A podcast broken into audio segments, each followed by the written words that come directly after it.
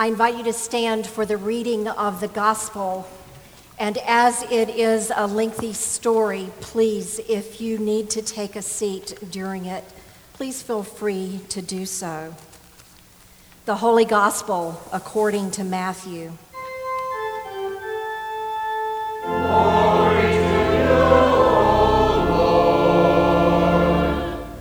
Jesus said to the disciples, For it is as if a man going on a journey summoned his slaves and entrusted his property to them.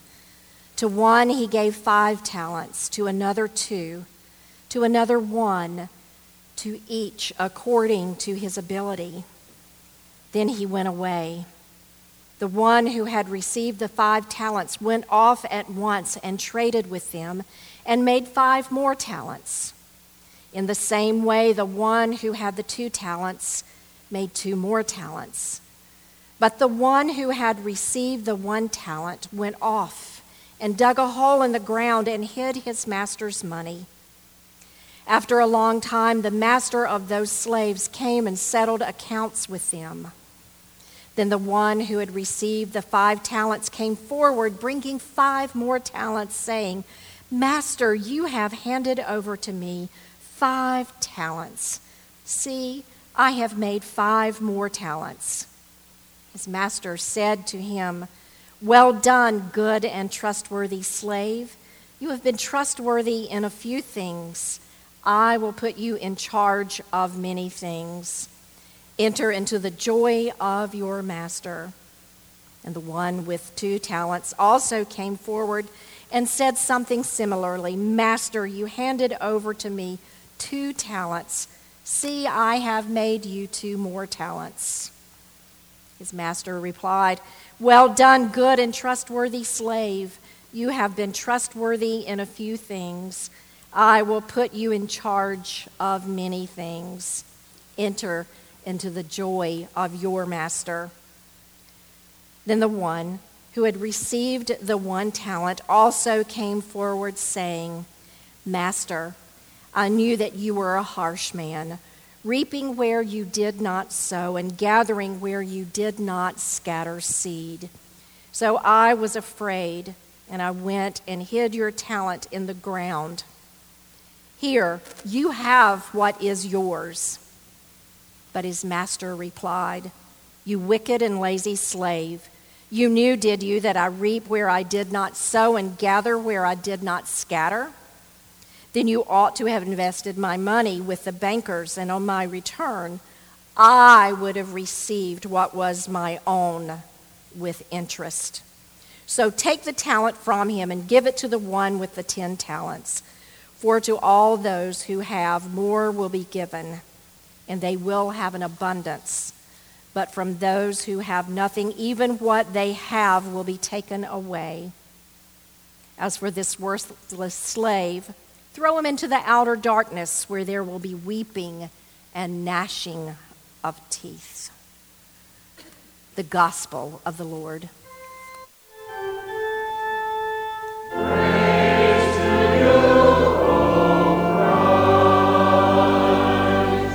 Please be seated.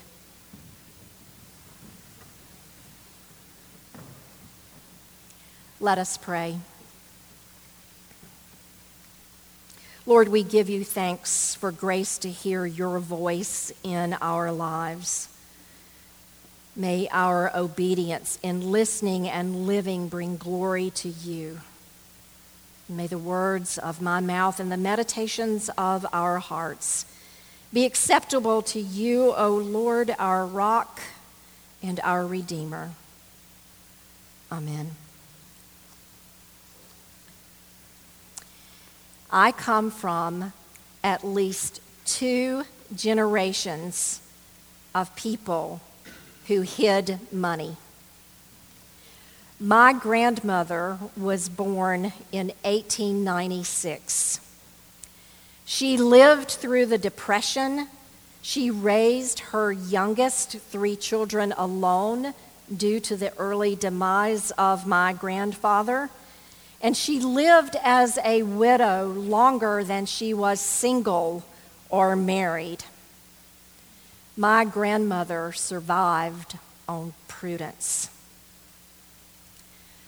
My mother also hid money.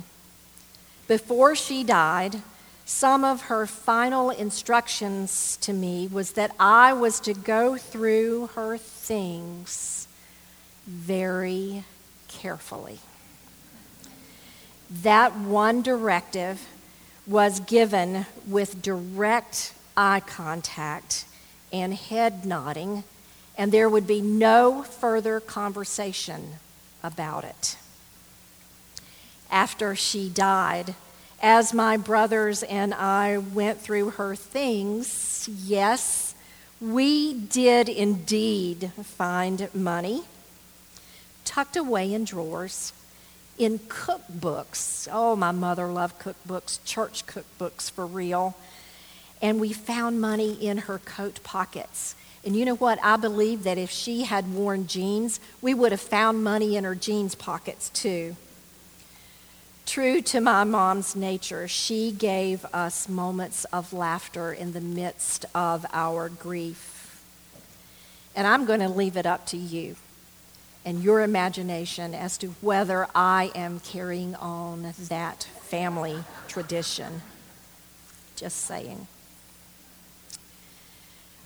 Our lessons today are challenging texts the Old Testament and New Testament readings speak of judgment. In our first lesson, the prophet Zephaniah described what the day of the Lord would look like. And the prophet's description, as you heard, isn't pretty. Prophetic language is often foreign to our ears, but the sharp, harsh tone was used to help people take the warning seriously.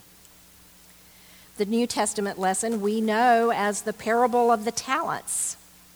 And used as a literary device, parables are often read through an allegorical lens, which means that every event or person corresponds to another event or person.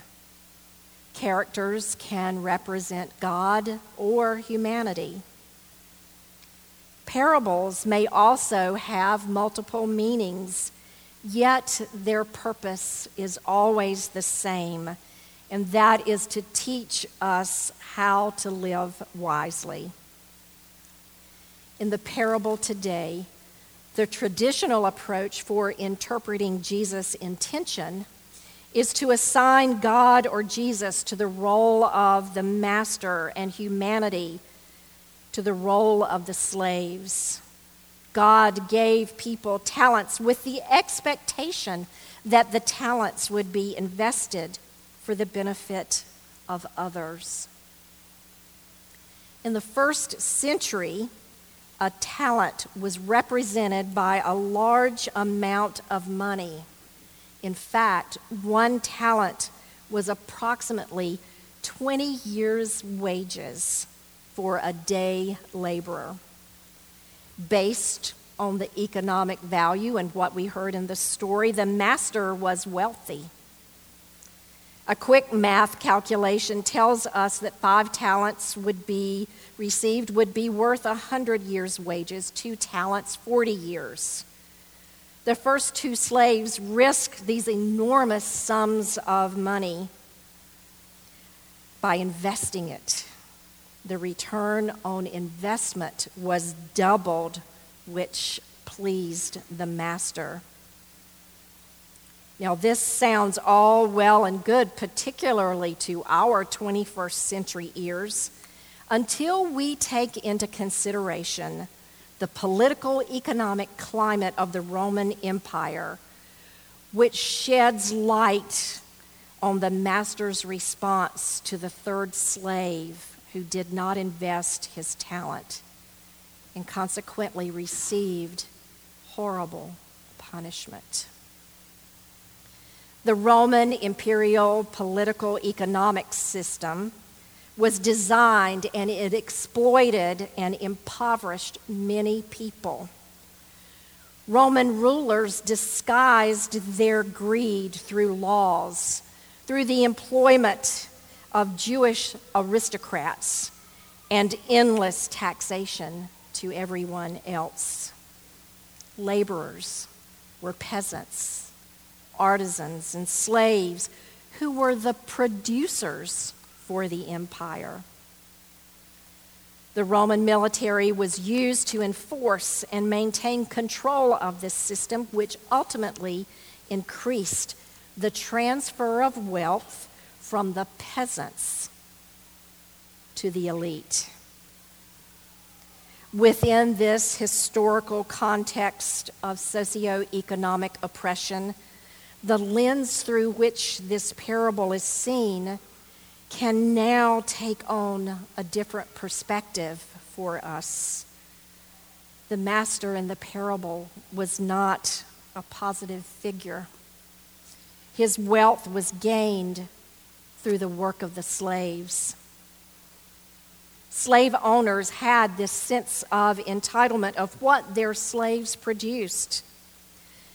The slave owners knew that the Roman system would protect them from any ramifications of exploitative behavior. No wonder the master was thrilled with the return on investment the first and second slaves gained for him. They had figured out how to please their harsh master within this corrupt system. It is easy to follow the path of their master in an environment that experienced corruption and expected exploitation. But what about that third slave? He was labeled as wicked and lazy as he had risked nothing for his master, not even taking the easy way out by investing in the local bank. Yet it is important for us to know that hiding money in the ground was considered a common safety practice in the first century. Hiding money was not against the law. In her Bible study, listening to the third slave, Deacon Inez Torres Davis reminds us that it is impossible for a slave to be lazy. Slaves must perform according to their master's standard, and they are punished if they do not meet those standards. Even though the master was gone for a long time, there was still work to be done, and there were overseers whose task was to make sure that that happened. I'm going to invite you to listen again, this time with new ears, to the third slave's response as he came before the master. I knew you were a harsh man, reaping what you did not sow and gathering where you did not scatter. The master did not dispute these accusations. Listen to the master's response. He said, You knew, did you, that I reap where I did not sow, and I gather where I did not scatter? The third slave was afraid, but the language he used was well thought out. The third slave was speaking truth to power. Could that be what contributed to his fear? Possibly. But it didn't stop him. He saw the master's exploitative behavior, and rather than emulate it, he took a stand against his master the Roman system, and everyone who contributed to that system. If he invested in the status quo, he perpetuated injustice and further oppression. And even though the third slave knew he would have to endure harsh punishment, he was courageous enough to speak up for the sake of truth and justice. Who else do we know who stood up against Roman authorities and people who obtained wealth and power at the expense of others? Who stood up against those who abused and oppressed people who had no power? Who sought out people like the third slave, people who were marginalized by society, who were shunned by their families, who was rejected by Jewish leaders and Roman authorities because he disrupted the status quo, who was unwilling to participate in the exploitative system and behaviors of the day. If you haven't figured it out, I will tell you.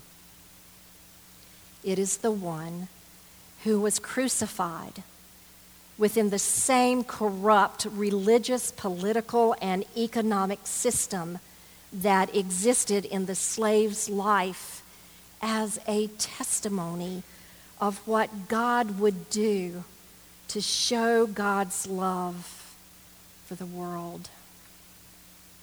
Jesus. Although the third slave did not risk and invest the economic talent, he risked something greater. He risked his life for doing what was right, disrupting the status quo and exposing economic exploitation of some through the work of others. This parable is about wise living while we wait for Jesus' return. It is about investing ourselves and taking risk, not for our own sake, but for the sake of others. It is about using what God has given us to make a difference in this world. How we do that depends on where God places us and the gifts God gives each of us to use and will be as unique as the individuals that we are. We have all missed opportunities at some point in our lives to make a difference in someone's life for the glory of God. That's why we need to be reminded that as we grow more and more like Christ, we have a responsibility to act as Christ did. We cannot allow fear or overlooking or misunderstanding the plight of others keep us from doing what is right. Friends, we are all called to stand against the oppression of the poor and to disrupt the status quo in the sin of racism, to address the lack of accessible and affordable health care, to speak and act against educational and wage inequalities that are present in our community, our country, and in the world. We are called to no longer ignore people who are marginalized and begin to act on their behalf. Together, we are called to work to positively influence public attitude, policies, and laws, believing that we can help create a society that is equitable for all people. If we fail to act, injustice and oppression persist. This will not always be easy. Sometimes it will require us to take risk and to be uncomfortable. But when we do, we are faithful. Our very foundation as Lutherans was built on Martin Luther's willingness to disrupt the status quo by challenging not only the church's practice and the Pope's authority, but ultimately humanity's relationship with God. We are saved by grace through faith. There is nothing we can do to be saved, but there are things we can do because we are saved. God doesn't need our good works, but our neighbors do. It was true in Martin Luther's time, and it remains true today. So, as you think about this parable, listen for the deeper truths and allow them to inspire you to action so that through the Holy Spirit working in our lives and in this church, we can truly love our neighbors as ourselves with all that we have, with all that we do, and with all that we are.